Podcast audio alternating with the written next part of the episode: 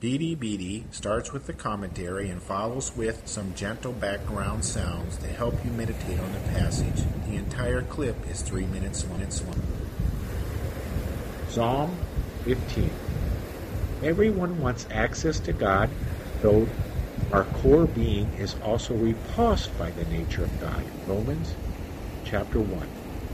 The essence of this psalm, composed by David, is how one gains access to God.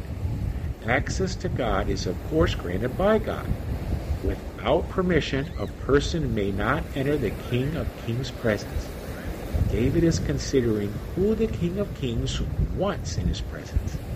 What quality must he and everyone else have to be given permission to enter and remain in God's sanctuary? God established through Moses hundreds of years before David the tabernacle, the tent of meeting. Exodus twenty-eight forty-three, chapter twenty-nine, verse four, thirty, and forty-two. Exodus twenty-five eight nine states, "Then have them make a sanctuary for me, and I will dwell among them. Make this tabernacle and all its furnishing exactly like the pattern I showed you." Only Aaron and his descendants could enter the tent of meeting as at designated times. Exodus thirty twenty and twenty-one states, "Whenever they enter the tent of meeting, they shall wash with water, so that they will not die. Also, when they approach the altar to minister by presenting an offering made to the Lord by fire, they shall wash their hands and feet, so that they will not die." This is to be a lasting ordinance for Aaron and his descendants for generations to come. If a person were to not be presentable when they enter the tent of meeting, they would die.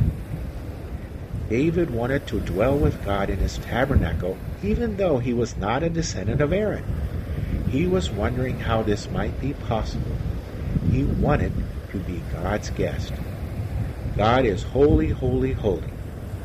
David accepted that only the blameless can be in God's presence.